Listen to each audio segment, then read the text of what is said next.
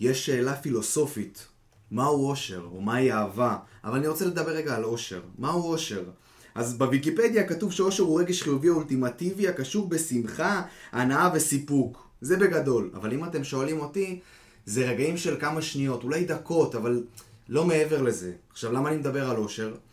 כי במשחק האחרון, נגד קריית שמונה, אמנם זה היה קש, בבית, ולא איזה משחק כל כך חשוב, אבל העשר שניות האלה של ההתקפה עד הגול של יובנוביץ', אני לא יודע איך להסביר לכם את זה. הרגשתי אושר מטורף בגול שלו, אולי כי זה הוא, אולי כי הוא חדש, אולי כי היה איזה משהו חדש באוויר, אבל מבחינתי זה היה אושר. יאללה, מתחילים. שתיים, שתיים, ערן זהבי! לא יאומן מה שקורה עצוב לי ושמש שלם הנה ארבע שלוש! הנה ארבע שלוש! היא הולכת כבר ולצאת את המשחק הזה! מכבי תל אביב כובשת! ברוכים הבאים לפרק ה-12 של האנליסטים מכבי תל אביב. יש לנו פה הרבה מה לדבר, במיוחד על יובנוביץ'. שלום גל בן ג'ויה. שלום, שלום. מה איתך איש יקר? עברנו תלאות עד שהגענו לאולפן, אבל מעכשיו יהיה בסדר. אתה רוצה לשתף אותנו בתלאות או שאנחנו... קדם, רק הביא לי עצבים עוד יותר. ספיר עומר, מה שלומך? מה איתך? בסדר גמור, יש לנו כרטיס לדרבי. או, אנחנו או, מוכנים. סוף סוף, איזה כיף. כן. ואיתנו, איך, אני מת להגיד את זה, על קו הטלפון, אורן שניידר, שלום. אהלן, אהלן. איזה אה, כיף. מתגעגע כבר אה, להקליט פרקים יחד איתכם באולפן, נחכה שהאפיזודה הזאת גם של הקורונה תעבור ונמשיך. הלאה. אנחנו מתגעגעים אליך, כמובן שאתה כבר בארץ, כן? אתה פשוט מחכה לבדיקות, אבל פעם הבאה אתה כבר איתנו. טוב חברים, קריית שמונה, ניצחנו 1-0, שער פורה ליובנוביץ', משחק... אה, אה, וואו, היה בו די הרבה דברים, לפחות לי יש הרבה דברים להגיד. גל, בוא נתחיל ממך, איך אתה מסכם? אמ, אני דווקא רוצה לדבר על פריצה, אמנם יובנוביץ' נתן את הגול, אבל אה, פריצה נתן משחק מעולה, ודווקא אחרי הכניסה של יובנוביץ', ראינו אותו פורח. זה הבן אדם שמוסר את הכדורים הכי מדויקים במכבי ולא יעזור. הוא עוצר את הכדור ומוסר לכל כתובת. הוא הוציא את בן חיים למתפרצת, הוא נתן אה, טיקי טקה עם ביטון, טיקי טקה עם קניקובסקי. כל כדור שלו הולך לכתובת, אני מת עליו. מדהים, מדהים. אז יש גם מה להגיד על אה, פריצה, או פריצה, פריצה, אני פשוט מתגעגע. לפריצה. אורן, אני עובר אליך על קו הטלפון. איך אתה מסכם את המשחק? אני רוצה לציין את המאורע הנדיר שאני וגל רואים עין בעין, אני מסכים איתו לגמרי על פריצה. אה, חושב שהוא מוסר מעולה והיה לו משחק טוב מאוד. אה, אני רוצה להתמקד דווקא בסבורית. משחק הצגה מפלצתי אה, של סבורית כבלם. אני מאוד אוהב אותו בעמדה הזאת, מאוד אוהב איך שהוא, גם הסגירות, האגרסיביות, הדרך שבה הוא מוביל את ה... מוציא את אה, תוקף את קו ההגנה, אה, יוצא לדריבלים, מוסר מסירות מעולות קדימה. מאוד אהב את המשחק שלו. גם חשוב לציין שפעם ראשונה סבורית משחק כבלם ב-4-3-3. כאילו, בחוליה של אני לא ארבע, בטוח, כן. אני לא בטוח זו פעם ראשונה, אבל זה לא קורה. אם אני לא טועה, זו פעם ראשונה בדקתי את זה, כי בפעם, בפעמים הקודמות היו שלושה בלמים. ספיר, איך אתה מסכם את המשחק? אני דווקא רוצה להודות לרון חולדאי. הופה, מעניין. לרון חולדאי על זה שעד ששכנעתי את אבא שלי לבוא למשחק, אה, אבא שלי, שכחנו את המטריה באוטו ונרטבנו, אז אני רוצה להגיד לו תודה באמת, על זה שיש עשרה ימי גשם בשנה ונרטבנו. ודווקא בהם יש משחק של מכבי. כן, תמיד, תמיד, כל עונה זה קורה. אבל אה, חשוב לציין שלא היה הרבה גשם. זאת אומרת, בהתחלה כן, היה כן. קצת, אבל היה- אבל חזרנו רטובים. זהו. טוב, בסדר. אה, גל, לפני שנתחיל, אני רוצה רגע שעוד פעם אה, תתזכר את כולנו באינסטגרם, בטוויטר, במה שהולך שם, איך קוראים לנו ומה, מה, איך אנחנו פועלים שם. האנליסטים MTA, אה, תעקבו אחרינו גם בטוויטר, גם באינסטגרם, תעזרו לנו להגיע ל-99 עוקבים כמו המספר של יובנוביץ'. הופה. זה בטוויטר, יפה. באינסטגרם כבר מזמן עברנו. אנחנו מעלים לשם ניתוחים של, ה, של מהלכים בעזרת האנליסטים שלנו, ספיר ואורן. באמת, המון תוכן, המון כיף, תעקבו אחרינו. כשאתם במגרשים, תייגו אותנו עם תמונה מהאצטדיון, נשתף את זה גם בסטורי שלנו. אה, ויאללה. ויאללה, ויאללה. איזה כיף המילה יאללה. יאללה. בואו. נתחיל, בואו נתחיל לרוץ על ההרכב. אה, ספיר, אני רוצה להתחיל אה, ממך, מלדבר על אה, דניאל פרץ, אין הרבה, אבל בוא אין- ככה... אין הרבה עבודה. תן לי נגיעה, בוא- תן לי בוא- נגיעה. בוא נקווה שיהיה לו עוד מלא משחקים כאלה. אה, למרות שהיה שם אה, ספק נבדל, הקוואני היה הרים את ה- נבדל. לא היה נבדל, נכון, לא הקוואני הרים את. הדגל, הקוואני הרים את הדגל ולא היה נבדל, אבל הוא הציל אותנו. דקה 87, תשע, 9, עליי. עליך. אה, זה הצלה של משחק. כי אם זה הולך לעבר, כנראה שאנחנו סופגים את השער. וזה נראה לי העבודה היחידה שהוא נזקק אה, לה במשחק הזה. אבל הוא עמד בה בצורה... כן, אחד, יש לו אחד מדהימה. על אחד, מדהים, באמת. אה, שמונה חילוצי כדור, אה, עדיפה מוצלחת, וזהו, אין הרבה מה לדבר. ושוב, חשוב מצוין. לציין גם משהו קטן, דיברנו שבוע שעבר על טננבאום, שאין ספק שהוא שוער נהדר, אבל באמת משחק הרגל של אה, טננבאום הוא לא כמו של אה, דניאל פרץ, ודניאל פרץ באמת יש לו משחק רגל מפלצתי. אורן, וראינו את זה גם בא, ראינו את זה בא לידי ביטוי, אגב, לדעתי שתיים או שלוש מסירות שהוא נתן ליובנוביץ' בדקות האחרונות, שראית איזה יופי יובנוביץ', אנחנו נגיע אליו, אה, נוגע פה ככה בקטנה בו, אתה ראית איזה יופי, ה- הוא עולה לכדורים יותר טוב מפריסה, שעולה קצת פחות טוב בכדורים האלה בגובה למרות שהוא יותר גבוה ממנו. הוא מנטר מצוין, ניטור מצוין יש ליובנוביץ'. הוא הוריד שתי כדורים שיכלו בקלות להגיע לפריסה או לשחקן מהיר קצת יותר אחר, אחרי שנכיר אותו, וזה יכול להיות שילוב מעולה של כדור ארוך של פרץ, שמגיע ליובנוביץ' והוא מסיר אותו למישהו אחר. זה נכון. גל, אני, אני, אני, אני חושב שאין מה להוסיף על דניאל פרץ עוד, אני חושב שאנחנו מתקדמים. הנקודות האלה רשומות עליו, רק בואו נשים... זהו, דגש. ללא ספק, אין ספק. בוא נעבור רגע, אני רוצה לדבר על דוד זאדה, כי דוד זאדה, אם סבורית ימשיך להיות בלם, דוד זאדה יהפוך להיות המגן שמאלי הראשון בקבוצה, ומעניין אותי לשמוע קודם כל מה אתה חושב על זה, וגם איך אתה מסכם את ההופעה שלו במשחק האחרון. אה, לדעתי זה היה משחק די פושר של דוד זאדה, היה לו משחקים אה, כבר הרבה יותר טובים ממכבי, הייתה לו מסירת מפתח אחת אה, ממש יפה, דקה 40 לדעתי, או 30 ומשהו, לטל בן חיים, שהשאיר אותו... שהוא בעט על השוער, נכון. בדיוק מהזווית קשה. אה, חוץ מזה הוא לא עשה יותר מדי, הוא לא, הוא לא תרם. במשחקים אחרונים ראינו אותו נותן את הפסים האלה לאמצע, עושה את החיתוכים, הפעם היה לו משחק די פושר. זאת אומרת, אה, אתה לא, לא מרוצה, זאת אומרת, בוא נגיד ככה, אם אתה נותן ציון מ-1 עד 10 ל- מ-1 עד 10 לדוד זאדה, שש. 6. כן. יותר מחמש זה כבר טוב. אורן, איך אתה מסכם את הופעתו של דוד זאדה? אמ, קודם כל אני מתחבר למה שאמרתם, שאם ב- סבורית יישאר בלם, אז יש פה הרבה עומס על דוד זאדה, פחות קצת כמגן אה, שמאלי טבעי היחיד הנוסף, חוץ מבלטק שמעניין לראות איך הם יתחלקו על הדברים. אני חושב שדוד זאדה באמת לא היה משחק אה, בולט, אה, אבל הוא נתן משחק סולידי, סבבה לגמרי, נתן קצת ממה שאנחנו מצפים שהוא ייתן, אה, סגר טוב מאוד בהגנה, עשה הרבה עבודה על הקו. לא משחק מיוחד שלו, אבל משחק בסדר גמור. כאילו, אני לא מאוכזב ממנו. ספיר, אני... רגע, לפני שאתה תדבר על דוד זאדה, יש שאומרים, שמועות, דיבורים, שסבורית יהיה בלם, יישאר להיות בלם, ולצידו יהיה ז'סווסה, שאנחנו עדיין לא יודעים מה זה. או מה זה, כן, מה זה זה. יפה להגיד מה זה, תופעת טבע. אתה יודע, אנחנו לא יודעים מי זה ומה זה, אבל אה, העניין הזה של סבורית וז'סווסה עם דוד זאדה משמאל, אה, מה המחשבות על זה? שיש לנו יותר מדי עומס גם בגזרת הבלמים עכשיו, גם עם ג'וססה, גם עם סבורית פתאום נכנס לגזרת הבלמים. את דוד אזדה, תופעת טבע מבחינתי, כאילו, אתה לא יודע, פתאום בתחילת העונה אמרנו מה, מה הוא עושה, מה זה, והוא תופעת טבע. אבל העניין עם סבורית, אני מקווה אה, שבלטקסה, אני לא יודע בדיוק מה הכשירות של בלטקסה, למה הוא לא פתח, למה הוא אפילו לא שיחק. אה, יני בוא- חזר לסגל אחרי הרבה זמן. נכון, אבל אה, יני, בוא, בוא נדבר על זה, יני, אנחנו מעדיפים אותו באמצע ולא ב, ב, בתור בלם.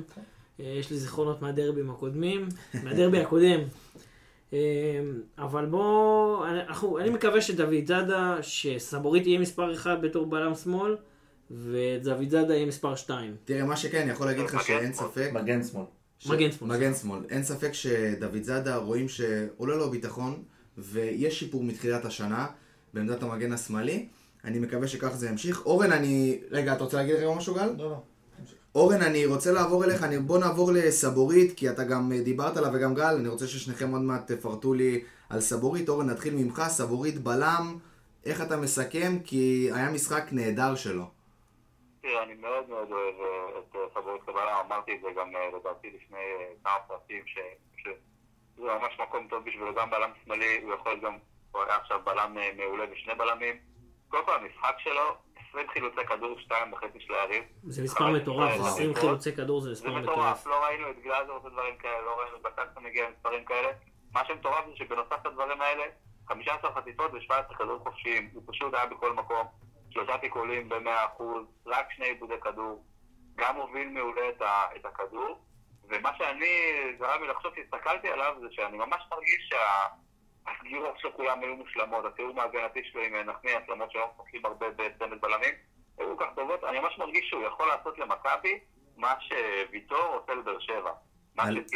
וואו. זה. ממש... אה, ממש. אמירה. אני ממש מאמין בזה. נותן את השקט הזה בהגנה, אה, גם מוציא אותם קדימה. ראיתם כמה פעמים שברור פתאום אה, הגיע ממש לרחבה שלהם.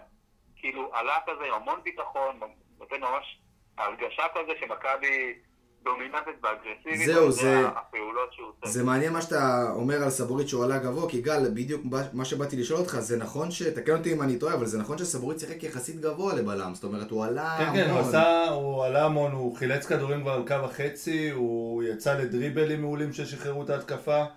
אמ, אני, אני הולך טיפה אחורה לתקופה של איביץ', אם אתם זוכרים, היה לנו ג'רלדש מימין, סבורית משמאל, המדור, נכון? וטננבאום, כולם היו דוברי אה, ספרדית פורטוגזית כזה, אה, ואני חושב ששוב חוזרים לזה, יש לנו את סבורית, ז'וסווה ז'וסווה סא, ג'רלדש. והפעם עם פרץ ועם בלם ישראלי, אבל אה, שוב, יכול להיות שהם גם יפתחו ביחד ואז דוד זאדה, ואז עוד פעם יש לך את השלישייה הזאת של שחקנים וזה עם זרים. דרכון פורטוגלי, אם אני לא טועה. זה עובד. אז אני חושב שזה מעולה, זה בסופו של דבר הגנה זה הרבה קשור לתיאום, ואם התיאום יהיה ביניהם טוב, כשסבורית משחק בלם, אני יכול אה, להגיד שאצלנו בחבר'ה עלה השיח הזה על השפה. כי באמת כשיש לך שניים שלושה שחקנים שהם דוברי אותה שפה, זה יכול לעשות פלאים להגנה, ואולי ז'סווסה, באמת ג'רלדש וסבורית, יכול להיווצר שם משהו מאוד מאוד יפה. אה, טוב, כן, בואו... אני חייב להגיד שאנחנו, רגע, אני רוצה להגיד כמה כן. דברים. זה קודם כל שאני רוצה להאמין צריכים להסתדר גם עם אנגלית ומצליחים, כי השפה זה לא תמיד הדבר שמוביל אותנו, זאת אומרת, מה שמוביל אותנו זה היכולות שלהם בתיאום ודברים שעובדים אה, עליהם, דברים שעובדים עליהם באימונים. מבחינת השפה אני מאמין שיסתדרו כך או אחרת. אה, אני חושב שבאמת מאוד מאוד מאוד יהיה מעניין לראות אה, את סבורית כבלם ממשיך, כבלם מרכזי, שבלטקסון מצד שמאל שלו, ושז'וסוי סע מצד ימין, אה, וכשצריך חילופים אז בלטקסון יכול להיות מגן שמאלי. במערך שלושה בלמים אתה אני לא מדבר? הייתי חוזר לשלושה בלמים. אני גם, אני כמו גל, אני נגד השלושה בלמים.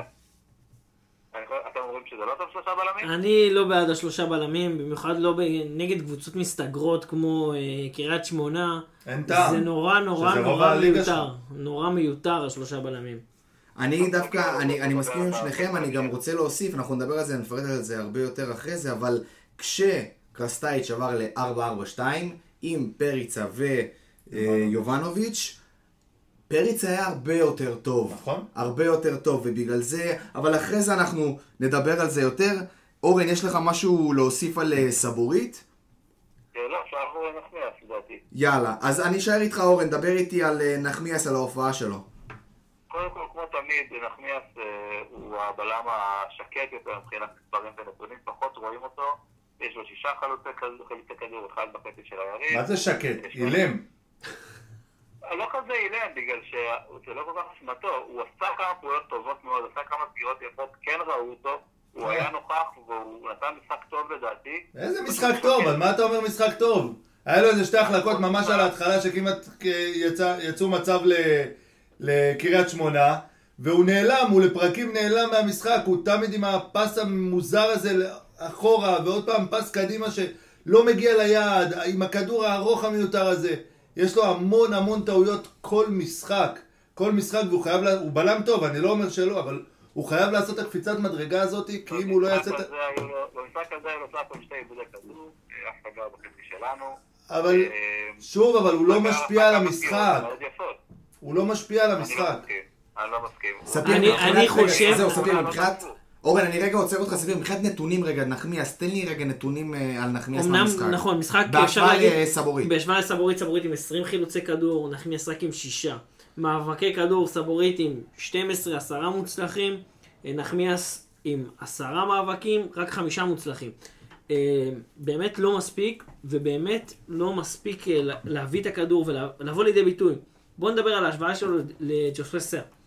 אה, ג'וספה סר, ממה שראיתי ביוטיוב, ואני יודע, יודע שאורן גם ראה, הוא בערך כמו סבורית שהיה במשחק נגד קריית שמונה. אני מקווה שאני אוכל להביא את זה ולעשות את זה בעריכות וידאו שלנו, אבל uh, היציאות האלה קדימה זה משהו שג'וספה עושה. ואם יהיה לנו שני בלמים כאלה, זה יהיה מצוין. זהו, אז... בגלל זה כאילו, אני, סליחה שאני פוגע באור- באורן, אבל אני אומר, שלושה בלמים במשחקים נגד, נגד קבוצות מסתגרות, זה פחות מתאים. אורן, יש לי שאלה אליך. אה, כרגע שיש דיבור על אה, ז'סווה סא, ובאמת מה שהנתונים, עדיין, בוא נגיד, יבשים בסיסיים שספיר נותן לנו ממה שהוא ראה, הצמד חמד סבורית וז'סווה, אני חושב שעוד פעם, מבחינת הסגנון משחק זה הרבה יותר מתאים למכבי, אתה לא חושב? תראה, אני- אני לא יודע, אני לא ראיתי הרבה קבוצות, אני לא זוכר בראש עכשיו הרבה קבוצות שמשחקות עם שתי בלמים שמובילים ולוקחים את הכדור הרבה קדימה, אתה רוצה שתמיד יהיה אחד שטיפה יותר יחכה, וצריך לראות שהם לא יוצאים ביחד, ושהתיאום ביניהם מספיק טוב. אם יש שניהם את היכולת הזאת זה מצוין. יוסף סטייל, לפי מה שאני מבין, הוא שחקן פציע מאוד. נכון, נכון. כמה הוא חווה המון המון פציעות, כן. כמה הוא ישחק, בדיוק. אני לא יודע בדיוק איך זה יעבוד. אה, יכול להיות שירצו שדווקא כשסם משחק אז הבורית יהיה מגן שמאלי ולא בלם, ושהוא לא משחק אז הבורית יהיה בלם. אני עוד לא יודע מה השיטה, מאוד מעניין לדבר על מערכים, נדבר על זה לדעתי, אבל יותר לקראת הסוף, כי נרוץ טיפה קודם על השחקנים, אבל זה מאוד תלוי באמת באיזה מערך לשחק. יש הרבה טיעונים לדעתי לשלושה בלמים שניתן אחר כך, אבל... אז אנחנו נדבר על זה אחרי זה. אז אנחנו עוברים לג'רלדש. ג'רלדש. אה, גל, תן לי רגע נתונים יבשים על אה, ג'רלדש. תראה, אני אגיד לך משהו על ג'רלדש. לפני שאני נותן לך את הנתונים, אני כבר תקופה די קוטל את ג'רלדש. נכון. נכון? עם המסירות אחורה. לא רק אתה, דרך אגב. לא, לא רק אני, אבל בזה. אני רוצה... אתמול הוא עשה איזשהו מהלך, בדקה ה-38, הוא נתן כדור בין היחידים שלו קדימה לדן ביטון. דן ביטון הוריד לפריצה שבעט מאיזה 16 מטר אלכסונית לקראת סוף המחצית הראשונה, נכון, ה- אבל זה היה שלו. מעולה, אתה רואה את היכולות של ג'רלדש לתת כדור מדויק קדימה, הוא חייב לעשות את זה יותר, הוא לא שכח לשחק כדורגל, הרי, והוא הוא, הוא באמת שחקן טוב, מבחינה הגנתית הוא, הוא עושה את העבודה שלו, כאילו, הוא סטופר מצוין. כן, הוא סטופר מצוין, הנתונים שלו היו לא רעים בכלל, נגיד שב, שבעה מאבקי קרקע מוצלחים מתוך 11, אה, עוד אה, ארבעה מאבקי אוויר, שתי חילוצי כדור בשטח היריב, הוא באמת, הוא גם שקט, היה איזה פעם אחת שסבורית אה, סיבך אותו שם עם איזה פס, הוא, הוא נחלץ מזה, הוא באמת עושה את הדברים בצורה שקטה, ואני אפשר להגיד שזה המשחק טוב שלו, אנחנו לא... אחרי כן, כן. תקופה- אחרי תקופה זה המשחק מאוד טוב. רגע, אבל השאלה שנשאלת פה תמיד, גל, היא שאלה כזאת. ג'רלדש יש לו את זה. חד משמעית. יש לו את זה. והנה הוכחה, הבאת פה דוגמה ממש ספציפית לאותו כדור עומק. אבל, אז, אז, מה, אז מה חסר במשחקים אחרים? ג'רלדש במשחק הזה, ג'רלדש, המשחק הזה, הוא יחסית לו לשאר עונה הזה יותר טוב, ראו אותו כמה פעמים ברחבה, הוא עשה איזה שתי מסירות קדימה שהיו טובות, אבל הוא גם טועה הרבה שהוא מוסר קדימה, הוא מאוד מאסף, עובר עליו משהו. מבחינה הגנתית אני מזכיר לכם שהרבה מאוד דברים שקיבלנו השנה היו על הראש שלו. סגירות לא נכונות, מהסס אה, ביציאה לגויגון, אם אתם זוכרים בגול שקיבלנו גם נגד... אה, נגד וגם נגד. אשדוד, לא וגם. נגד אשדוד, אותו דבר. נכון, אני ממש לא מסכים איתכם, אני חושב שעובר עליו משהו לא טוב. לא, אנחנו מדברים על המשחק הזה ספציפית. המשחק הזה ספציפית...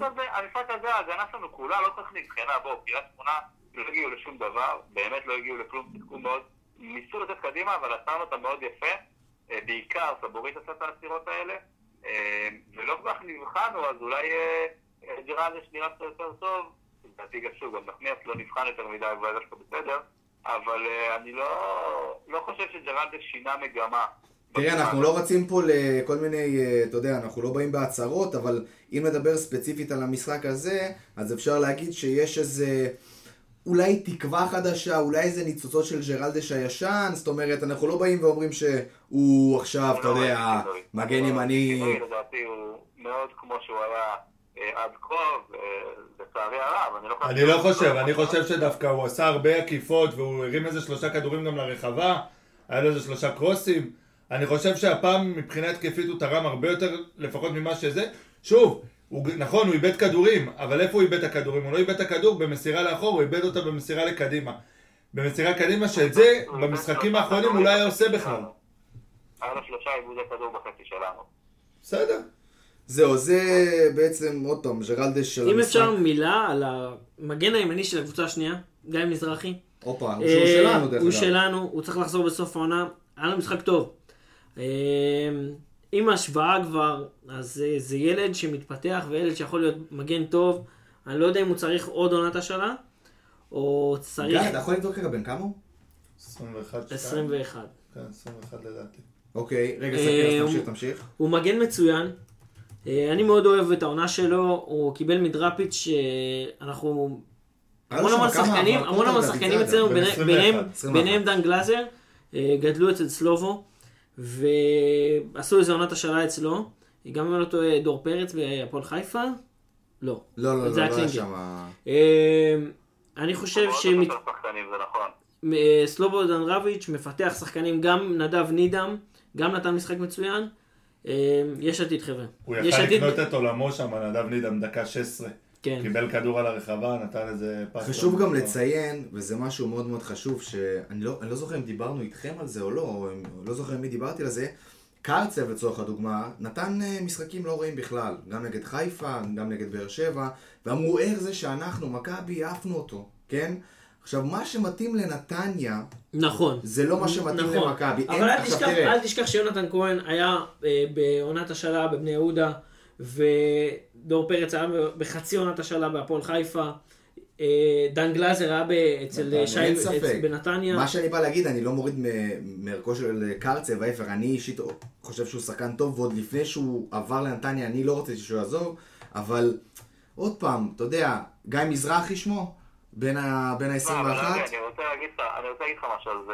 אנחנו לא בוחנים שאנחנו מביאים שחקן שעושה עבודה טובה, זה לא עכשיו אם הוא טוב יחסית בנתניה ומתאים לשיטה שלהם, או טוב יחסית בקריית שמונה ומתאים לשיטה, אנחנו מסתכלים על תכונות של שחקן, וככה אתה יודע אם הוא מתאים או לא מתאים. גיא מזרחי, מה שאני ראיתי, עשה כמה פעולות שהוא שחקן מהיר. הוא יודע לקחת את הכדור קדימה, וראיתי אותו נותן גם איזה כוח תוך כדי ריצה, שלא הרבה מגנים יודעים לעשות את זה, והוא עושה את זה לא רע בכלל. אתה מדבר על קרצב, קרצב אנחנו יודעים מה התכונות שלו ורואים את זה בנתניה. הוא יודע לקחת את הכדור קדימה, הוא יודע לבעוט מרחוק, הוא מאוד אינטנסיבי ויכול לרוץ בין קשרים ולהפריע להם ולהפעיל לחץ קדימה. מסתכלים על נתונים כאלה, קישורים כאלה של שחקן, וככה אתה יכול לדעת אם, אם יש נכון. כיוון או אין כיוון אה, למכבי או לנתניה או לכל קבוצה אחרת. רגע, אז אורן, אני נשאר איתך ממש על, ה- על העניין הזה, לפי מה שראית, ממה שאתה זוכר, גיא מזרחי, יש סיכוי שזה המגן הימני הבא שלנו במקום ג'רלדש? אני חושב שמוקדם להגיד את זה. אני חושב שהוא צריך עוד עונה בעוד הכי קבוצה. צודק. אפילו עוד עונה אה, בקריית שמונה אם. יישארו. לא נשכח, יש גם את אה, מופלח.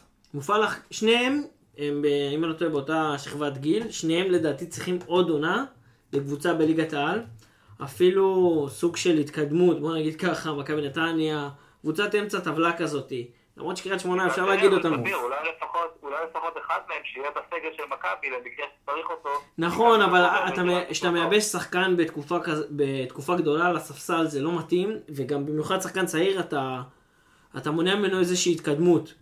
אה, אני חושב שבסוף העונה צריך לבחון את זה ולראות ומאוד... אני חושב ש- כן. אני אשמח אם סלובו אה, ימשיך שם בקריית שמונה ביחד עם עוד כמה ילדים. אז בואו. נעבור, בואו נעבור ככה מההגנה לקישור. רק- כן, נגיד גיא. שמופלח שלט השנתון 2000, גיא מזרחי שנתון 2001. אז הם 20-21 שניהם, פחות... 21, כאילו, 22. 21, 22. אה, אנחנו ב-2022, נכון. אה, טוב, קישור. דן גלאזר, גל. בוא תן לי רגע נתונים על דן גלאזר מהמשחק האחרון, וגם סכם לי את המשחק שלו. משחק מאוד מאוד רע של גלאזר. אוקיי. אה, הוא הרבה לאבד כדורים, הוא לא היה מדויק, היה לו סך הכל שישה מאבקים. אה, לשש שלך אתה מצפה, אם לסבורית הבלם היה 20, אתה מצפה שלשש שלך יהיה לפחות מחצית מהדבר הזה. לא היה לו. אה, שוב, העלינו את הסרטון ל... לטוויטר ולאינסטגרם שמראה כמה חשוב משחק הלחץ של גלאזר וכמה חסרת אה, התרומה שלו להתקפה. אה, שוב, רק איום אחד לכיוון השער וגם הוא מחוץ למסגרת. כאילו, גלאזר, שוב, אני, אני באמת כאילו, השבוע דיברתי עם חבר, לא זוכר מי אמר לי את זה, והוא אמר לי שגלאזר של עונת האליפות, זה הייתה עונה יוצאת מן הכלל, ושזו הרמה, כאילו הרמה שלו השנה, זו הרמה שלו. זה שהוא נתן את העונה ב- בעונת האליפות זה כי אבל בעונת האליפות, זה בדיוק כמו בסרטון שהראינו, בעונת האליפות הוא בא לידי ביטוי בחילוצי כדור בשטח היריבה. ברגע שהוא לא נתן את החילוצי כדור האלה בשטח היריבה, כמו אה, נגד קריית שמונה, אז אין שחקן. אתה פעולות התקפיות אין. בוא, בוא נשים את הדברים על השולחן, כמעט אף ואין. פעם לא היה, אבל. ואף פעם גם לא היה. אבל השחקן הזה בא לידי ביטוי בחילוצי כדור, בא להסתער, בא להסת... ברגע שנגיד בועטים לשער, כדור חוזר, או שאנחנו מאבדים כדור, או שאנחנו מאבדים כדור. השמונה שניות. על, על להסתער הזה, וזה לא קורה בעונה האחרונה עם דן גלאזר, משהו שם. אתם מפספסים, אבל משהו מאוד מאוד חשוב שגלאזר עושה, וזה קודם כל אינטנסיביות שהוא מביא לקבוצה, גם בהגנה. כשגלאזר תמיד יוצא לשחקן עם הכדור, גם בשליש האחרון. אבל הי- היום הוא לא עושה את זה מספיק טוב. שנייה, שנייה, הוא עושה את זה מצוין, והוא זה שיורה את הגליצ'ים שמישהו בועט וחוסם הרבה מאוד בעיטות. במשחק הזה הוא איבד כדור אחד, אני לא יודע איזה, זה היה לפי הנתונים של אינסטאט.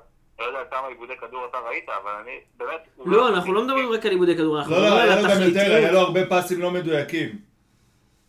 זה בדרך כלל נחשב עיבודי כדור, אני חושב שהוא היה בסדר, היה לו, שוב, לא- מה שהיה חריג אצל גלאזר הפעם זה כמות מאבקים נמוכה מאוד וכמות חילוצים נמוכה מאוד, ושני הדברים האלה מאוד לא אופייניים בגלאזר, אבל שוב, הסתכלתי שוב על המשחק אחרי שראיתי את הנתונים האלה, זה הרבה עניין של לאן המ- לאן המשחק נובע, והוא לא הצליח לבוא לידי ביטוי, גם שמיר ממש לא הצליח לבוא לידי ביטוי, וצריך להבין פה מה עבר על האמצע שלנו, כי גם גלאזר וגם שמיר לא באו לידי ביטוי, הבעיה היא אולי בציוותים, אולי בשיטת משחק, אולי באיך שקריית שמונה שיחקה, כי זה שני שחקנים ששניהם עם מעט מאוד חילוצים. אז לא הבנתי, אה. חלקת עליי ובסוף אתה מסכים איתי?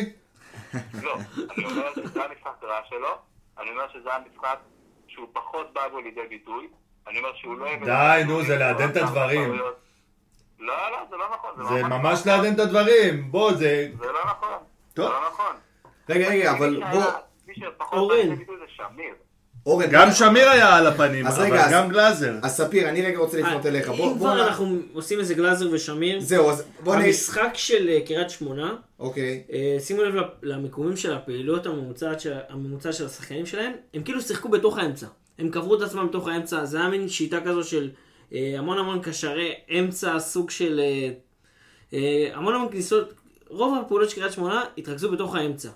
ופה, משחקים יהלום, 4-4-2 יהלום. נכון, הם שיחקו 4-4-2 יהלום, אבל שים לב אחרי זה קרסטייץ' עשה את ההתאמות אליהם, ופה המשחק השתנה. רגע, אבל גם גלאזר וגם שמיר, בוא, בוא, אם, אם הדבר הזה נעבור גם לשמיר, הם באמת לא באו לידי ביטוי. אתה אומר שזה בגלל משחק ה... לא, אני אומר ש, שזה? יכול להיות שזה זה הסיטואציה שנבע, אבל זה באמת לעדן את הדברים, כי מגלאזר ושמיר אתה מצפה שברגע שקריית שמונה עושה את הפעולות האלה באמצע, הם מגרזנים את האמצע. גם מגרזנים שמיר את עם. אפס איומים לשער. ל- לוקחים, עזוב את האיומים, חילוצי כדור. אם הם הניעו את אתה הכדור, היית מאוד דומיננטי. אתה היית מאוד דומיננטי. איפה איפה הייתה לך בעיה של... של דומיננטיות באמצע, שאתה אומר שגלאזר עכשיו לא היה מספיק דומיננטי, לא היה מספיק... כי לא היה לך קישור, זה או שה... לא, לא היה לך קישור, זה או שהבלמים עלו מאוד גבוה וחילצו שם כדורים, או שהקשרים, אה, אה, סליחה, התקפה של אה, בן חיים ביטון פריצה ירדו למטה כדי לחלץ כדורים ולעשות שם את המאבקים. אז בוא אני אתן לך, קודם כל ביטון בטח לא עשה את זה, אז זה נגיע אליו. ובוא אני אתן לך עוד אה, טייק על הדבר הזה. יכול להיות שיש פה הכנה טובה מאוד של דראפיץ'. שאומרים, תקשיבו חבר'ה, יש להם פה גרזן באמצע את גלאזר, אל תיתנו מסירה על השחקן שגלאזר על הגב שלו, ומי שמקבל את הכדור שיעביר אותו מהר הצידה. ואני הסתכלתי על המשחק שוב, תסתכלו שם על המשחק, ותראו שזה מה שקרה שם. רגע, אז, אז זה רגע, אז בוא העניין רגע נשים את... אני אגיד לך מה, בוא רגע נשים את קריית שמונה בצד. ספיר, אני אם זה לא אני לא קריית מסכים, שמונה... אני לא מסכים תן עם לי אורן מהסיבה הפשוטה. רגע, אבל ש- תן לי רגע את גלאזר ו- ו- אם, אם ושמיר, מדברים מה על הסיבה? גלאזר, שמיר יצא מה בדקה הסיבה, שיש- אבל? דקה 68 אם אני לא טועה, אה, ונכנס חוזז ונכנס אה, אוקנוביץ'. אה, יובנוביץ'. יובנוביץ', יובנוביץ'. יובנוביץ', סליחה. הוא אה, מאמן. היה פה שינוי במערך, אבל תשימו לב שאם אנחנו מדברים כבר על גלאזר, הנושא הזה של במערך היהלום, הוא משחק את כאילו את הקשר האחורי, ובמיוחד היציאות האלה קדימה, המהירות, בין אם זה הקבוצה מאבד כדור וקריית שמונה מנסה לצאת קדי- מהר קדימה, פה דן גלאזר צריך, פה השש צריך לבוא לידי ביטוי. ושם הוא לא בא לידי ביטוי. ושם הוא לא בא. לידי ביטוי. גל, אני עובר איתך לשמיר, תן לי נתונים רגע על שמיר. אין כאילו נתונים על שמיר, הוא באמת גם במשחק חלש, אפס איומים לשער, אני לא זוכר מתי שמיר לא בעט לשער, לא, לא עשה זה, והיו לו הזדמנויות, אה, גם פריצה אה, אחרי אה, חטיפת כדור שם יכל למסור למסור לו. לו, וזה מתקשר לקבלת החלטות הלא טובה שדיברנו עליה כבר. של שחקני מכבי, אבל גם משחק מאוד חלש. אני מנסה להבין אם זה... אנמי, אנמי. אני מנסה להבין אם זה קריית שמונה בסגנון המשחק שלה, או שזה לא, פשוט לא, משחק כי חלש. גם, גם משחק אה, קודם... אה, אשדוד? אשדוד זה היה? או אחד לפניו לדעתי? נתניה? נתניה, גם שמיר נעלם. ודיברנו על זה, ש... ואנחנו דיברנו אז במשחק עם נתניה, אם אתה זוכר, עם הצ- עם אה, זה ששמיר צריך מנוחה. נכון, והוא קיבל את המנוחה נגד יפו, ופתאום חשבנו שיחזור אחרת, והוא לא חזר אחרת. חזר אותו דבר. טוב, בואו נעבור לא, לקניקובסקי. שנייה, אבל יש- אבל יש סיבה לזה שמיר נעלם במשחק הזה. כן, מה הסיבה אורן? אתה היום באת על תקן המגן, בוא נגן עליהם. סנגור ההגנה. לא לא המגן, דווקא אני בא פה לתקוף מישהו אחר. הסיבה, ואני תוקף פה את סטייץ' ואת אה, ביטון. הסיבה שאמיר נעלם, זה אם שימו לב, הרבה הרבה מאוד זמן הוא היה על קו ימין. ביטון נכנס לאמצע, ושמיר הלך לקחת את השטח שנפתח בצד ימין כדי לפתוח אופציות למסירה, כדי לפתוח את המשחק, כדי לא להעמיס באמצע. ברגע שמתחילים את ההתקפה שלהם, ששמיר באגף ולא באמצע, אז יש לך בעיה. זה הבעיה שאולי ראית באמצע, הם טיפה יותר פתוחים, בגלל שביטון לא עושה את העבודה שגלאזר ושמיר עושים, הוא הרבה פחות אוהב ללחוץ על הקשרים שלהם, הוא לא מצמצם את המרחק לשחקן שהוא שומר ולא עושה לחץ מספיק טוב. ואז כשיש להם ארבעה קשרי אמצע, יותר קל לברוח מהלחץ של גלאזר, ושמיר מגיע מהאגף ולא סוגר בזמן.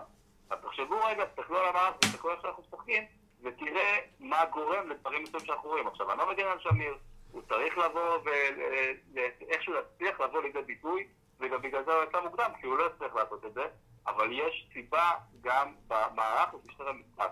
כשביטון הולך כל כך הרבה שמאלה, לפעמים עד לצד שמאל, ביטון דוחק את שמיר לאגף ימין, ביטון דוחק את פריצה לאגף ימין. אבל שוב, אתה לא יכול לדעת כי יכול להיות שזו הוראה של קרסטייץ' לתת לביטון את החופש הזה לעבור מימין לשמאל לאמצע. אמרתי- אמרתי, שזה, אמרתי שאני תוקף את קרסטייץ' ואת ביטון.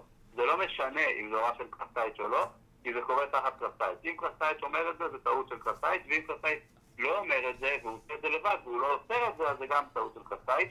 ושוב, אגב, אני מבין את החשיבה, החשיבה היא בסדר גמור.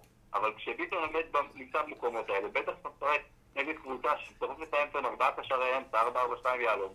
הרבה יותר קשה להפעיל לחץ על ארבעת הקשרים האלה, שגלאזר בא לבד מאחורה עם קניקובסקי שעשה עבודה טובה ומנסה אותי קדימה, ושמיר מגיע מהאגף, וביטון לא עושה את הלחץ הזה, ואז אתה מבין אולי את הבעיה ואת הסיבה שיש לך את המספרים הנמוכים האלה לגלאזר ושמיר, שהם אלה שצריכים לבוא וללחוץ מאחורה, ושהם לא מגיעים מהכיוונים הנכונים, ושיש עליהם עומס של קשרים, אז אתה מבין אולי את הבעיה. אז רגע, אז אתה הזכרת, אורן, אתה הזכרת את דן ביטון, אז, אז נשים רגע את קניקובסקי בצד. אני רוצה רגע לדבר על דן ביטון.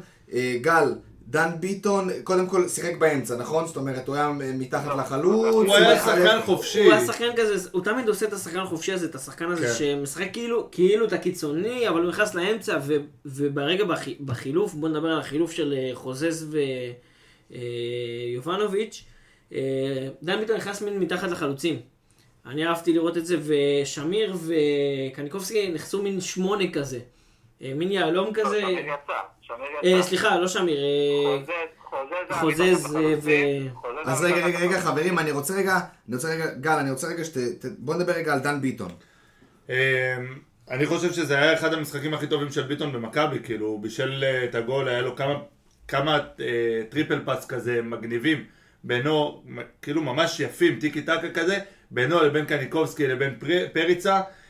הם שילוב טוב השלושה האלה, אני מאוד אהבתי את ביטון המשחק הזה, אני חושב שהוא... אה, היה לו חמישה איומים לשער, שתי מסירות מפתח, אחת מהן מדויקת, זה הגול בעצם. אה, היה מאוד מעורב, תמיד בא לקבל מהאמצע לימינה, לשמאל. שוב, אני חושב שהשחקן הזה, אם הוא יקבל את הביטחון, וגם, אני- גם, שוב, זה שחקן שדי ירדנו עליו, אני חושב שאם הוא יקבל את הביטחון, והוא יכול לשחק את השחקן החופשי הזה. אה, ואני אוהב לראות אותו, אהבתי לראות אותו את המשחק הזה. אה, בניגוד להמון מהקהל שאתה יודע שהוא ניסה לבעוט וזה, הוא מנסה, הוא לוקח את הכדור, הוא בא לקבל, אני הוא אוהב את זה. רוצה, הוא רוצה, זאת המילה, הוא רוצה להפקיע, הוא רוצה לבשל, היכולת. הוא רוצה לבשל. אה, אפשר לדבר על, אני כל, כל פעם אצדיק את זה, שדן ביטון ויניקובסקי חייבים לשחק ביחד, בין אם זה אחד מהם בכנף, בין אם זה עכשיו במערך היהלום הזה באמצע, שאחד מהם משחק את השמונה ואחד מהם משחק את העשר, עם שני חלוצים בכלל. הם תמיד מתחלפים גם, לא משנה הם מה. תמיד מתחלפים, יש, יש ביניהם שילוב טוב, ובמשחק הזה אה, דן ביטון הוביל בישול גם היה שם דאבל פאס, שבאמת, לא, לא מהליגה הזאת. מהלך אחד לפני גם היה דאבל פאס, הוא פריצה וקניקובסקי. עם העקב. עם העקב. זה. היה מהלך שמצדיק את כל האמירות שלי, ואני אמשיך להגיד את זה, שקניקובסקי ודן ביטון חייבים לשחק ביחד. היה מעולה, וביטון וקניטובסקי משתלבים מצוין, ולביטון, כמו שגם אני אמרתי הרבה פעמים, הוא שחקן יצירתי, שחקן מסוכן. שהוא עשה את הפעולות שהוא עשה, אה, הדאבל פאסים האלה, גם עם קניטובסקי, גם עם פריצה, גם סירה של אה, ליובנוביץ', אה, גם זה שהוא נכנס, אם אתם זוכרים, הכניסה שלו לאמצע, לכדור עומק של אה, רוחב של דוד דדה, שהוא בעט בשמאל לא טוב, צריך לציין את זה, אבל עשה תנועה מעולה. בואו נדבר על זה גם שהוא סחט פנדל שלא קיבלנו. אה, זה דווקא יש לי דעה אחרת, אני מאוד לא אוהב את הרכות הזאת, לא. די עם השופטים, די עם השופטים. זה לא קשור לשופטים, היה פה פנדל, חבר'ה, היה פה מגע של ברך לברך וזה פנדל. לא, זה באמת... אה, רגע, לגבי ביטון, אבל אני רוצה לציין מה שאני רוצה להגיד עליו, זה שהוא עושה פעולות יותר טובות, הוא צובר ביטחון, ויש לו הרבה נקודות טובות. צריך להבין האם הפלוסים שלו עולים על המינוסים שלו או לא. המינוסים שלו בעיניי זה שהוא פוגע במשחק הלחץ שלנו, הוא פוגע ביכולת שלנו ההגנתית, אה, והוא מעלים שחקנים מסוימים כשהוא משחק תאורטית באגף ונכנס הרבה מאוד לאמצע, זה כן פוגע בשחקנים אחרים שצריכים לפנות את השטחים בשבילו. הפלוסים שלו זה שהוא מסכן את השער הרבה, יש לו רגל מסירות קצרות על שטח קטן טובות מאוד. עוד מינוס שיש לו, אם תשימו לב, הוא עשה פעמיים דריבלים, הוא מאוד איטי והוא מאוד חלק בדריבלים. שהוא עושה לפעמים אה, לוקח אה, כדור עם המון המון המון שטח, ומתעכב בכדור במקום לשחרר מהר. דווקא, בדקה 30 דווקא הוא. אני, אני דווקא לא מסכים איתך, כי היה מצבים ש, שדווקא הוא משחרר את הכדור הכי הרבה. רגע, לפעמים הוא משחרר מהר, אתן לך שתי דוגמאות שהיה לו שטח, דקה 30, הוא קיבל כדור מגלאזר עם הרבה שטח, התעכב בכדור במקום לשחרר מהר לטבע, שעשה תנועת עומק מעולה, ואיבדנו כדור בגלל זה. דקה 38 עוד פעם, הרבה מרחב יוצא לדריבל ארוך, קהת, לדעתי, שהתחיל הרבה אחריו, וזה לא השחקן הכי מהר בעולם, תופס אותו, והוא לא נותן כדור בזמן. שוב, הוא עושה פעולות טובות. אני מקווה שיש שינוי במערך. אם על יהיה את המערכים- השינוי- אם יהיה את השינוי במערך הזה של ה-442 יהלום עם אה, גלאזר מאחורה, או שמיר קניקובסקי ביחד, ודן ביטון מתחת לחלוצים, אנחנו נראה המון המון על שינוי המערכים במשחק. אנחנו עוד נדבר, אנחנו נדבר על המערכים. גל? יש לי שאלה, אם לא ביטון, עם מי אתה משחק, אורן? לא, נו באמת, עזוב אותך. איפה אתה? תגיד לי מה, אתה נורמלי? לא, לא. רגע. רגע, עוד מעט, עוד מעט נגיע לעניין מי ומי, ויש יש פה איזה, יש לי איזה משחקון שאני רוצה לעשות עוד מעט בנוגע לדבר הזה. משחקון, וואו, משחקון. כן, משחקון. משחקון. אני רוצה רגע לעבור לקניקובסקי. מביטון לקניקובסקי, כי זה צמד חמד כזה. אה, אז גל, אני רוצה רגע ש... קודם כל תן לי רגע נתונים על קניקובסקי מהמשחק האחרון. אה, המשחק של קניקובסקי בעיניי נע בין בינוני לטוב. אה, היה לו משחק, כאילו אני לא זוכר משחק שלו מאז שהוא הגיע למכבי עם אפס איומים לשער. נכון, במשחק הזה הוא לא איים על לא השער היה. בכלל. אה, שזה לא-? שזה לא יכול לקרות לזה, הוא איבד שלוש- 13 כדורים, 13 כדורים. וואו. זה לא מעט, מצד שני היה לו 20 מאבקים, סך הכל, קרקע הוא ניצח רק בשש, אבל זה מראה כאילו שרוב הזמן הוא היה בעצם ליד הכדור, הוא, הוא כן היה מעורב, רק ארבעה דריבלים מוצלחים מתוך תשעה, מה שחסר זה זה האיומים. שוב השילוב הזה, ביטון אה, קניקובסקי, שפעם זה מופיע, פעם כן, זה מופיע. בדיוק. מתי נקבל את שניהם? נכון. לא אני יודעים. אבל השאלה אם אנחנו נקבל שניהם באמת, או ש... אני מקווה שנקבל אותם זהו. ששניהם יבואו ברעל. הלוואי, אבל השאלה באמת אם זה פעם אחת הוא, פעם אחת הוא, פעם אחת הוא, פעם אחת הוא, אולי זה לא הולך מה, ביחד. הם טבחים עושים שבוע כן, זהו, זהו, אולי- אולי זה לא... זה? תשמע, אולי זה לא הולך ביחד. אולי זה לא הולך ביחד ששניהם... הם משחקים טוב ביחד לדעתי, קניקובסקי, שמתם לב, דווקא משמעותי פה זה שהוא איבד כמה כדורים מאחורה. עשה, ניסינו לצאת עם כדורים כזה, כמה- מסירות לצאת מההגנה, והוא איבד שלושה כדורים באזורים מסוכנים. שתיים מהם הוא זכה חזרה, אז הוא תיקן את עצמו, אבל דווקא שם הוא טיפה הסתבך, וזה היה מסוכן. אגב, זה מה שמאוד אופייני לביטון זה דווקא קניקובסקי עשה את זה הפעם. אה, אני מסכים שהיה לו משחק פחות טוב, אבל עדיין חמש מסירות מפתח, שתיים מוצלחות. היה כל הזמן הרבה מאבקים, אה, הוא משפיע על המשחק, וגם בכל המהלכים שדיברנו על הדאבל פאסים, הוא נמצא שם. זה לא היה משחק לא טוב שלו. אנחנו נקווה שה... בוא נגיד... לא אמרתי שלא טוב, אמרתי שזה נע בין בינוני לטוב. זהו, הייתה ירידה כלשהי. הייתה. ירידה כלשהי. בסדר, זה טבעי, זה טבעי, זה טבעי, זה נכון, שחקן. שאנחנו. כולנו עליו, ומצפים שמי שיענה את הכדור ומי שיעשה את בישולים, ומי שיעשה את המסירות מפתח זה הוא, בסדר. היה. לו שם, אחרי העקב עם הזה, פריצה נתן לו כדור. החלטה ממש לא החלטה לא נכונה, היה יכול לתת לפריצה ולביטון, שהיו שניהם עמדו על קו בקו- ה-16, כן. באלכסון. חבל, מה חבל. שבאתי להגיד שבסופו של דבר אנחנו נקווה שהירידה הזאת תהיה רק במשחק הזה, וכבר מהמשחק הבא שזה הדרבי, אנחנו נמשיך לראות את רניקובסקי פורח ופורח. אורן, אני עובר לצד השני, אני הולך לטבח, לטל בן חיים. איך אתה רואה את ה... לא יודע איך לקרוא לזה, כי אני, אני אישית לא התרשמתי מהמשחק שלו. היה לו שם את ה... היה לו כמה איומים, אבל דבר, דבר אליי, אורן. תראה, טל בן חיים נתן משחק דומה למשחקים האחרונים שלו. אה, קודם כל אתה רואה שקשה לו אה, להיות אפקטיבי ורלוונטי לאורך זמן, בדרך כלל מכניסים אותו בשלב מסוים ומתעייף יחסית מהר. אי אפשר להגיד עליו ששחקן שמשחק אחורה, היה לו 21 מסירות שזה לא מספיק, אבל ב-100% שזה יפה. אה, לא מסר מסירות מפתח, בעט שלוש פעמים לשער. הוא מגיע, כמו שאמרתי אה, בעבר, הוא מגיע למקומות המסוכנים, הוא עושה פעולות נכונות, הוא עושה הרבה תנועות עומק, גם מה שהוא קיבל מדוידה וזה התנועת עומק מעולה, ועוד כמה תנועות עומק שהוא לא קיבל את הכדורים אה, אה, שמה. אבל הוא לא מספיק מעורב בהגנה, הוא הוא שחקן הוא חור. לנו... הוא חור בהגנה. לגמרי, לגמרי בור בהגנה. פשוט לא הגנה, זה כאילו- משהו בהתקפה, אבל זה בעיה שהוא לא שחקן הפותח שלך בהגנה. אבל גם בהתקפה, גם בהתקפה, לפחות למה שאני שם לב מהמשחקים האחרונים, יש לו בזמן האחרון בעיה עם הסיומת. זאת נכון. אומרת, הוא מגיע כבר, הוא עוקף, הוא מגיע, הוא בועט, ולא הולך שם, הוא. מגיע, הוא מגיע לשתי מצבים של גול, כאילו... זרק שם כן. השחקן. כאילו. אני אומר? אני מרגיש שיש עליו מנחוס. רגע, רגע, אורן, מה אתה אומר? מצב אחד של גול, המצב השני היה חשוף. לא, המצב השני הוא יכל להוציא פס רוחב. נכון, נכון. בדיוק, כי הזווית הייתה שם קשה, אבל רגע אני אומר אה, שהוא כל משחק מג- מגיע למצב אחד כאילו של אחד על אחד מול השוער, יצא לו שם איזה בעיטת דור מיכה כן. כזאת, הוא דחף את דור הכדור. מיכה קלאסי. אה, אבל איך, איך המצב הזה נולד? אה, זה שהוא עבר את המגן. מלחץ של פריצה, שבעצם שחקן של קריית שמונה ניסה, לה... הכדור. ניסה להרחיק כדור, פריצה שם את הרגל, הגיע לבן חיים, עשה שם מהלך גדול, זרק שם את המגן, ובמקום לבעוט כמו שצריך, אני אה, מרגיש שהוא. לא יכול להבקיע שער בצד של שער 11. תבדקו אותי, אני לא זוכר מתי הוא שם גול. נגד חדרה הוא שם שני גולים בצד ההוא. הוא כל הזמן כאילו רואה את הקיר של שער 11 והוא לא מצליח למרות להבקיע. שההחמצה שלו הייתה דווקא בצד לפני השני. גול, לפני שהוא שם גול במצב קשה מאוד, הוא חייב להחכים במצב פשוט יחסית. כן. יש לו, באמת, במשחקים האחרונים שלו היה לו, נגד מי זה היה? נגד... אה, אשדוד. אשדוד, אשדוד פעמיים. גם נתניה, שער אשדוד ריק, היה גם נתניה על השער ריק, גם אה, מי היה לפני? אה, אשדוד נתניה. היה אחד שהוא, ירושלים. אחד שהוא לקח, שלח את הכדור לכוכבים מול שער ריק. זה היה ממש, אני יושב בשער שמונה ממש, זה היה פה מול העיניים שלי, אני כן, זוכר את כן. ההחמצה הזאת, אני לא זוכר נגד איזה קבוצה זו זה היה. טוב, בוא נעבור לפריצה, או. פריצה, זה- אני רוצה להגיד משהו אם אתם מדברים זה על מתחיל להיות שפה. מעניין, אני דבר. בדקתי את זה. אה, איך משתלב סרבית וקרואטית, אוקיי? כמו ספרדית ופורטוגזית. אה, זה כן? כזה? זה על זה. אה, סרבית, קרואטית, תשמע, זה כמו רוסית ואוקראינית כאילו? בערך. כי אני אגיד לך מה, בתור אחד שדובר רוסית, ובתור אחד ש...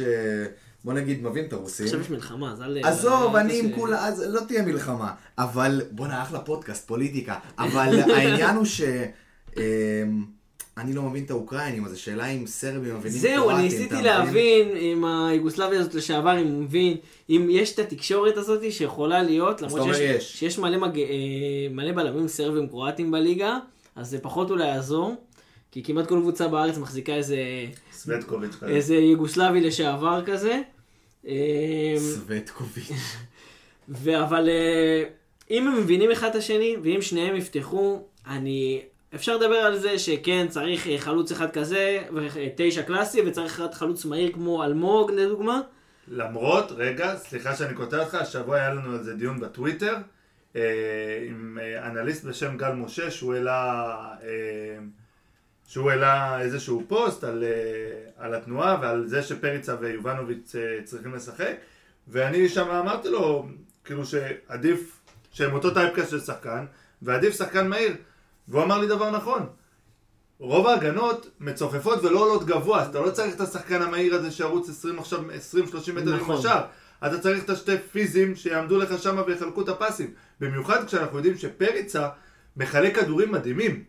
נכון, פריצה ובאמת, הם יכולים להשתלב שם מצוין. ספיר, תן לי רגע נתונים של פריצה מהמשחק, ואחרי זה אני פריצה, נדבר על אה, פריצה של שלושה 4-3-3 איומים לשער, 4-2. אחד למסגרת, אה, שמונה עיבודים, לחלוץ זה עוד סביר. אה, אנחנו הרבה מדברים על המאבקי האוויר שלו, על זה שהוא לא, סוג של לא פקטור באוויר. אה, 11 מאבקים, רק אה, שלושה שלו. היה שם את איתי בן שבת, נראה מקרר, אני הסתכלתי כאילו, אמרתי מי זה? אה, נראה מקרר. אה, אני אבל ראית קצת... נכון. אבל הוא נפצע, לא? הוא יצא קצת בדקה... לא, הוא לא יצא, סליחה. לא, מורגן יצא לדעתי.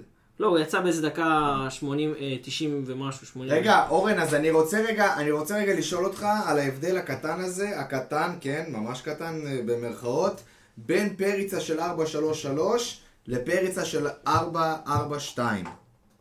אני חושב שאין הבדל גדול האמת בין פריצה של זה וזה, אני אגיד לך למה, כי פריצה מפרק אותו דבר. פריצה, וגם גם יובנוביץ' עושה את זה, זה קצת הבעיה, הם שניהם אוהבים לרדת מאוד למטה, אם שימו לב, שניהם שיחקו... נכון, ככה הגיע השער של. ביטון. נכון. אה, הבישול של ביטון. הם שניהם באים לכיוון קו האמצע, לקבל את הכדורים, לעשות את המסירות. אני חושב שפריץ אה, מוסר יותר טוב מיובנוביץ', ממה שראינו עד כה, הוא מוסר- מצוין, והוא מוצא את החורים ואת המקומות להכניס את הכדורים.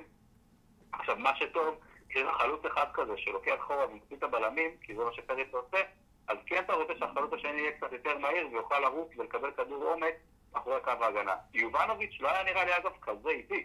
כן, הוא היה, היה לו איזה מרחק שהוא שהוא רץ רץ שם מהחצי. 20-30 מטר. כן, הוא לא היה נראה כזה איטי. לא, הוא לא היה מספיק מהיר. בו- במצב הזה שהוא רץ מהחצי, הוא לא היה מספיק מהיר. נכון, כי שחקן אה, כמו גויגון לוקח שם... שני. הבלמים, שני השחקנים של... אה, בקריית שמונה השיגו אותו. אין ספק. אבל אני אגיד לך, אפילו לריצה כזאת לא ציפיתי מי- מיובנוביץ', כי לא אמרו שהוא שחקן אה, כן. מהיר, הוא בעצמו העיד על עצמו שהוא לא שחקן. שיכול נכון, לחיית. אבל הוא לא כזה מהיר, אבל הוא גם לא כזה איטי. אני נכון. חושב שהם לגמרי יכולים להשתלב טוב ביחד עם חלוקת עבודה, עם תובנה אחד של השני.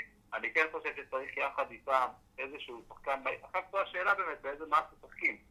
אם זה 4-4-2 יהלום, אם זה 3-5-2, שהם שני אה, חלוצים, ויש לך שתי אגפים שמשחקים יותר קרוב. הרי בסוף הם מייצרים חורים. האמת שזה לדעתי תלוי משחק. אורן, זה תלוי משחק לדעתי, כי עם הגנות מצופפות. אה, אנחנו חייבים לשחק את ה-4-4-2 יהלום הזה, עם הגנת מצופפות, עם קניקובסקי אבל וביטון. 4-4-2 יהלום, עם מגנים לא מספיק דומיננטיים, זה בעיה. למה? עם, אה, עם ג'רלדס ודוד זאדה, ב-4-4-2 יהלום, שהקבוצה משחקת מולך אה, 5-3-2, זה יכול לעבוד.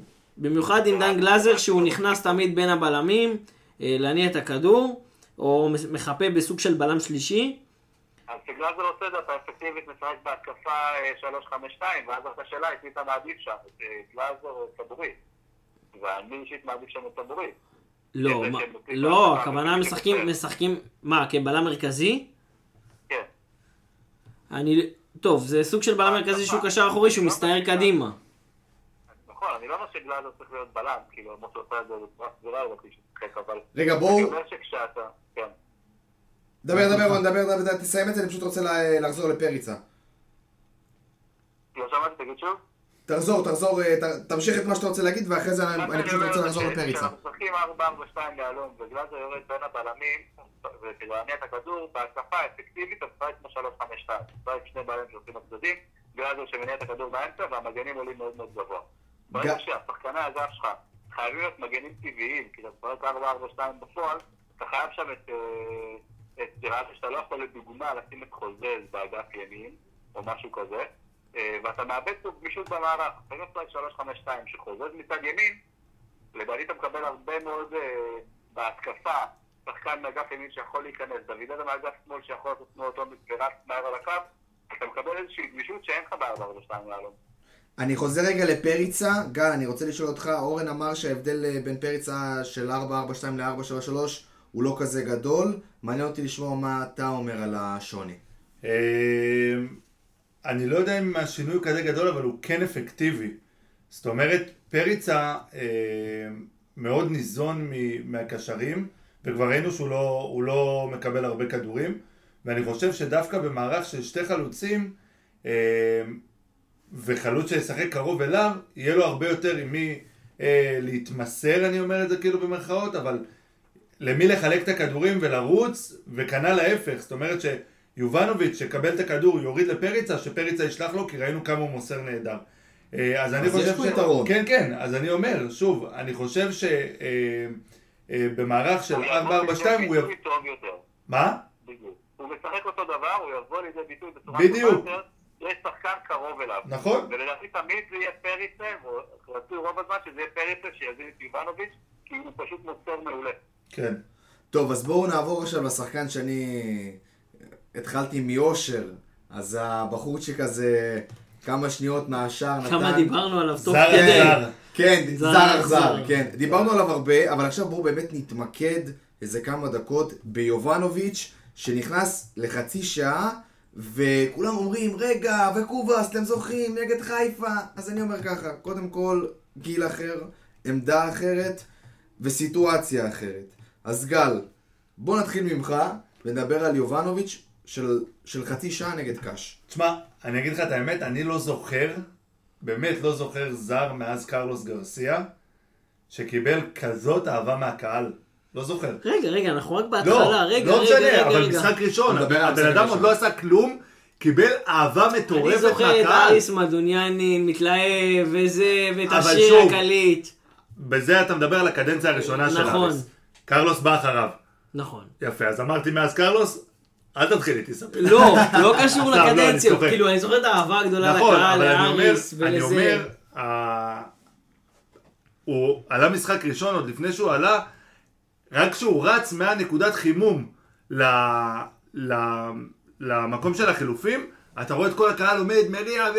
עזוב, אני חוזר את זה יותר אחורה, לפני המשחק, כשהוא עלה עם ה... אולי אנחנו מחכים למשיח. אולי אנחנו מחכים למישהו שיציל לנו את העונה הזאת. אבל אני אומר, כאילו, זה, זה קודם כל החיבור לקהל, שלקובאס לצורך העניין אין את החיבור הזה. נכון. הרבה יותר קל לזר כשהוא מקבל את המעטפת הזאת של הקהל והוא נכנס לאיזשהו משחק ש, שוואו, ואתה מרעיף עליו אהבה, אז הוא גם מחובר, ראית איך שהוא שם את הגול, רץ לשער 11 שם, אחרי זה הוא עוד עלה שם לטריבונה, הוא שר איתם. סרבי, הוא גדל בפרטיזן בלגרד, הוא. יודע מה זה קהל, הוא יודע מה צריך לעשות. קודם כל, במעט שראינו ממנו בחצי שעה הזאתי, א', גול בנגיעה מושלם. אדיר. באמת, מושלם, אי אפשר לבצע את זה יותר טוב. זה ממש דיוק מטורף כאילו. לגמרי, בנגיעה הוא גם, ראית אותו ב... ב... שהוא מסמן לדן שהוא ביטון. מסמן לדן. ביטון, לאן הוא רוצה את הכדור, קיבל את הכדור לשם כן. ושם את הגול. מזכיר לי את השכונה קצת, עם ה... עם ה- תן לי לפה, תן לי לפה. הוא לא יודע, בדיוק. תשמע, הוא לא יודע איך קוראים לבחורצ'יק שנתן לו פס. אל תשכחו ש... אה, בואו, הוא התאמן עם מכבי לדעתי איזה אימון שניים, לא יותר. אה, מזכיר את זהבי, אתם זוכרים בסין? נכון. ששאלו אותו, תגיד, איך קוראים לשוער? ודרך לא יודע. אגב, אה, הוא שבר את השיא אה, של הזר שכובש הכי מהר לא, בדקנו את. זה, אנדרי פוחננקובס, ארבע דקות. כן? לא, בבכורה. בבכורה אנדרי פוחננקובס אחרי ארבע? דקות, כן? כי אני ראיתי שהוא ואורן מקום ראשון. בדקנו את זה. אוקיי. נכון אורן? כן, כן, פוחנקובס תוך ארבע דקות. פוחננקובס תוך ארבע דקות, בדקנו את זה. העמוד אה, של בואו העמוד של בדק את זה לא אנחנו. רגע, רגע, אבל יש פה סוגיה. כי פרוחננקובס, לפני שהוא הגיע למכבי, היה בקריית גת. לא. גת. נכון, היה בקריית גת. היה בקריית גת, כן, גם לא שם משנה, נגדנו גול. נכון. ניואנסים. מה אתה אומר? אני אומר זה ניואנסים, אבל אני אומר לגבי יובנוביץ', אנחנו צריכים לזכור כמה דברים. קודם כל, שחקן בן 22, הוא צעיר, והוא לא היה עדיין באף קבוצת בוגרים לאור זמן. אה, למה? הוא היה היה ב- בצ'קרוקוצ'קי. היה בצ'קרובוצ'קי, היה. בקרדחנה. קדיס הוא גם שיחק. קדיס הוא כן, הוא לא כנראה. היה הוא לא היה באותה קבוצה לאורך זמן, הוא לא היה שתיים שלוש שנים באף קבוצה, הוא עובר הרבה. נכון. זה דיברנו על זה פרק קודם, זה באמת בגלל כל מיני דברים, לפי נכון, עוד פעם, לפי נכון, מה נכון, שכותבים, לא סוכן, לא סוכן. אבל צריך לראות, צריך לראות עם הבאז התקשורתי הגדול שהיה סביבו, והאהבה מהקהל והחיבור, צריך לראות שאם עכשיו יהיה לו קשה משחק או שתיים שזה לא שובר אותו, צריך לראות איך הוא לא זמן, צריך לראות מה היציבות שלו.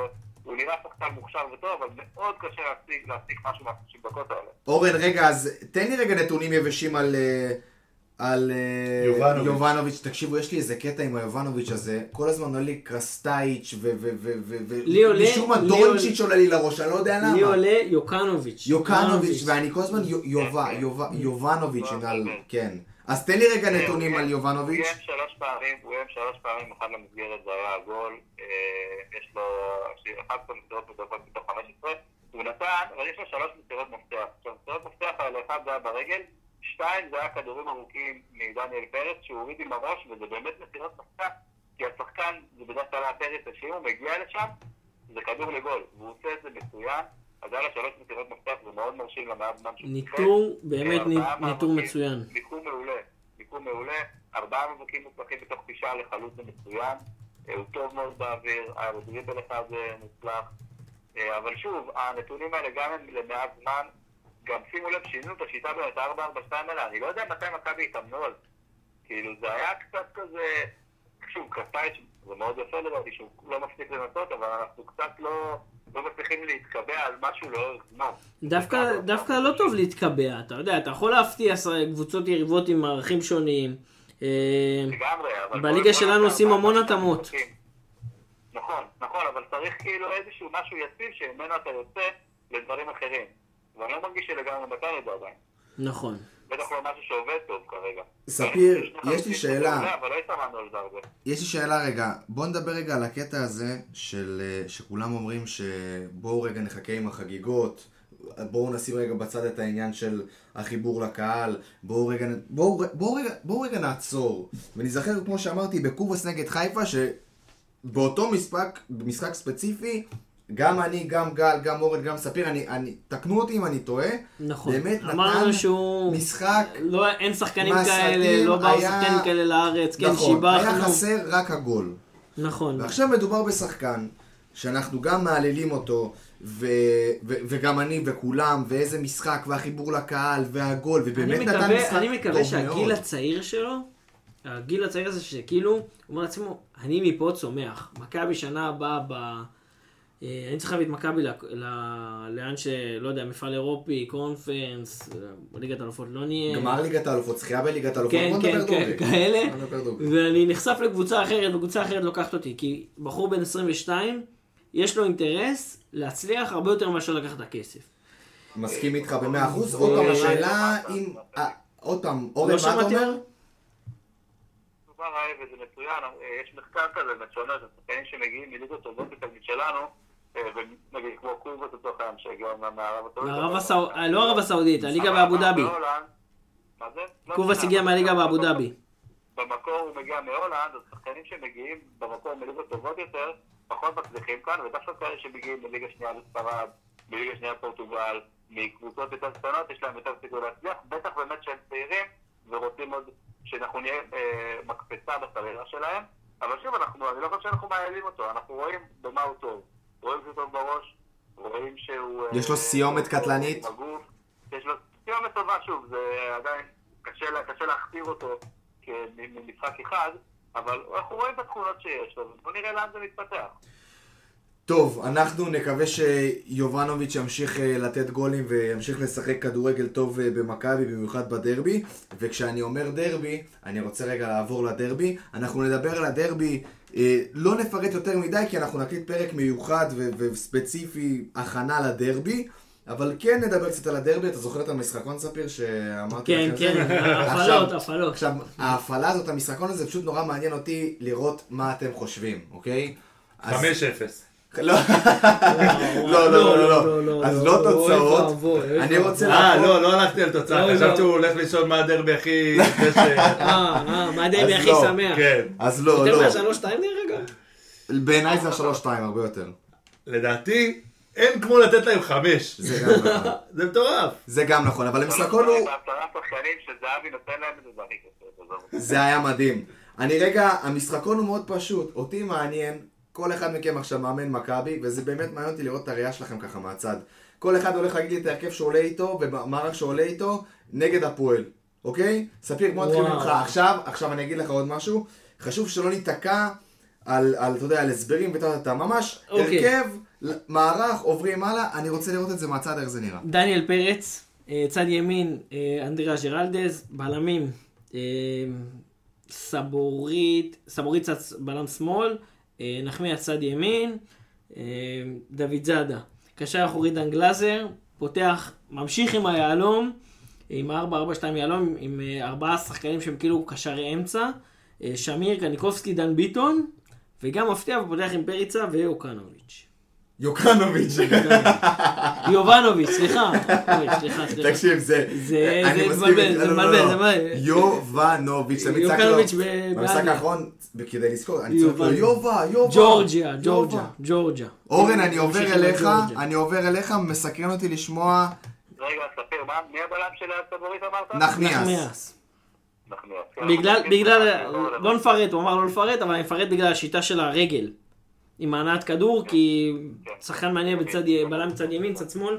אורן, אני עובר אליך, מעניין אותי באיזה מערך אתה עולה ועם מי אתה פותח. אז אני הולך על 352, אני הולך על אה, סבורית בלם אמצע, בלטקסה בלם שמאל ונחמיאס בלם ימין.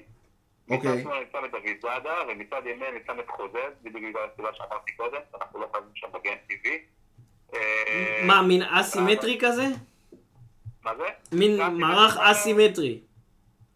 אסימטרי בפועל, כי חוזז יעלה יותר, אבל כן. לא, פתרון סימטרי לגמרי, הם שניהם, אה, שניהם לוקחים את הקו. לא, כאילו אני. שואל בהגנה אם הם יעמדו באותו קו.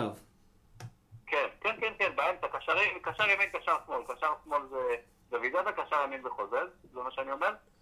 אה, באמצע אני שם את גולסה, את אה, קניקובסקי ואת שמיר, והשלישת אמצע שלי, והזוג למעלה זה יובנוביץ' ופריצה.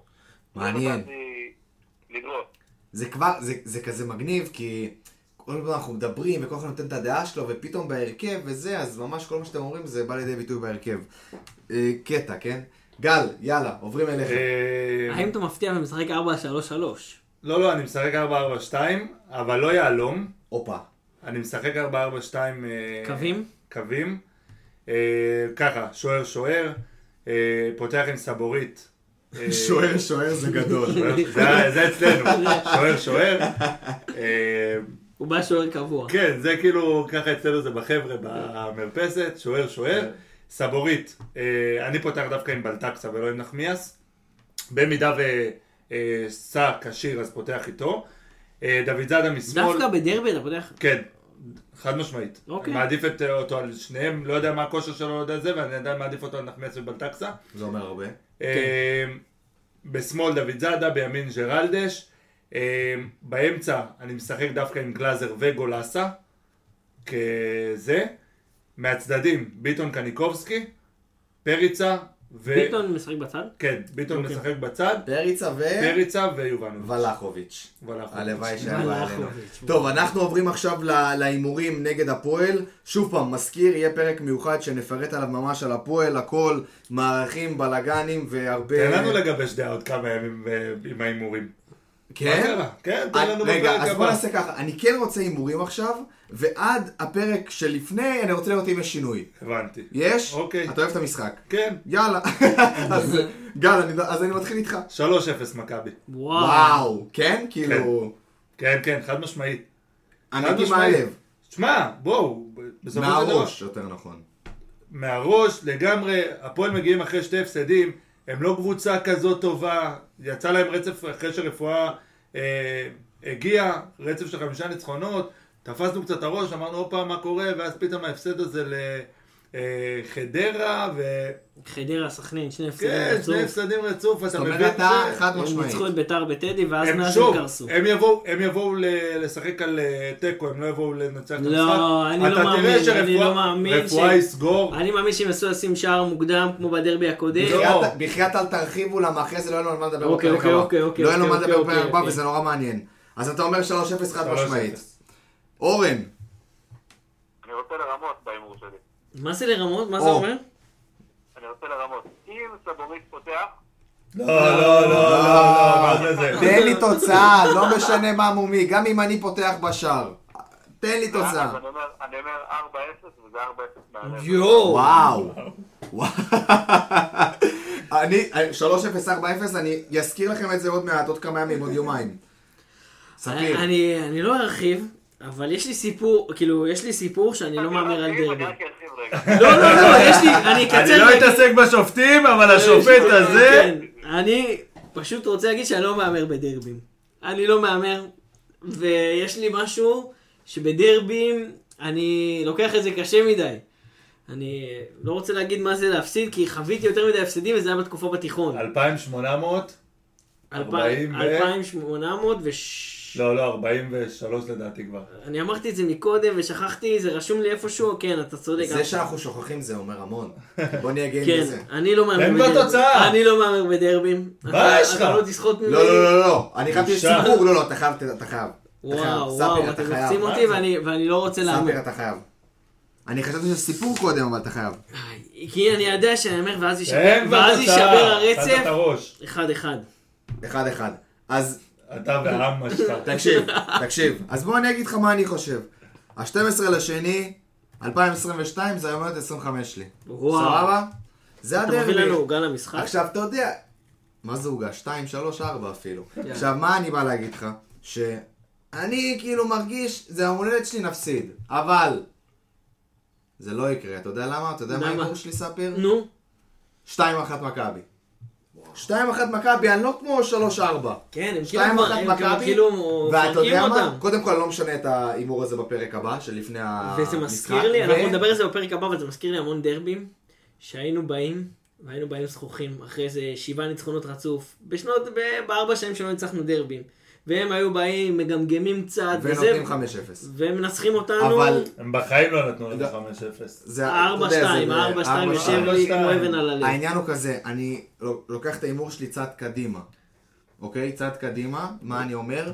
שאני יודע מי יכבוש את שני השערים. יואו. יובנוביץ'. יובנוביץ'. יובנוביץ' צל. לא יוקנוביץ', יובנוביץ'. לא, לא, יובנוביץ'. שנעבוד כרוכים, זה דרבי שנעבוד דרוכים מאוד לדעתי, יש לנו הרבה מה להוכיח. חד משמעית. זה לא דרבי שנעבוד. אני מקווה, אני מקווה. הלוואי, הלוואי, נבוא, כמו שאנחנו באים לחיפה, ואנחנו נבוא טוב לדעתי לזה. הלוואי. בגישה. אני רק אגיד שאשתי ביקשה ממני שאני אשיג לה כרטיס ליציאה של הפועל. נו, שאל אותי למה? כי היא אוהדת הפועל. זה היא אוהדת הפועל. אה. היא אוהדת הפועל, אין ספק. היא ואח שלה וכל המשפחה שלה אני אוהב את ה... אין ספק, היא אוהדת הפועל, אין ספק. היא אוהדת הפועל. היא אמרה לי, בא לי- לקלל אתכם קצת. זה מה לי. שנשואים ליריבים, אנחנו פודקאסט אה, זה, אבי עוד רווק, אבל אה, אתם שלא כולכם נשואים, אני בן 25 השבוע, איזה שלא תנו לי, בטעות. חבר, יהיה לו חברה אוהד בית"ר, אני יודע, זה לא, בדיוק לא, משלים לא, את לא, הסריה. לא, לא, לא. טוב, חברים, הפרק ה-12 של האנליסטים מכבי תל אביב הגיע לסיומו, וחשוב עוד פעם להגיד שהולך להיות פרק הכנה לדרבי התל אביבי הסוער. גל בן ג'ויה, תודה רבה. תודה רבה. אורן שניידר על קו הטלפון. תודה, תודה. אני מודה לך. אני רוצה להיות באולפן כבר. שבוע, אה הנה, מה זה שבוע הבא? הנה. השבוע. ההכנה לדרבי אתה שם. כן, כן. ספיר עומר. תודה. תודה, תודה. ואני הייתי אבי גלוזמן, וכל מה שנשאר להגיד זה יאללה, מכבי.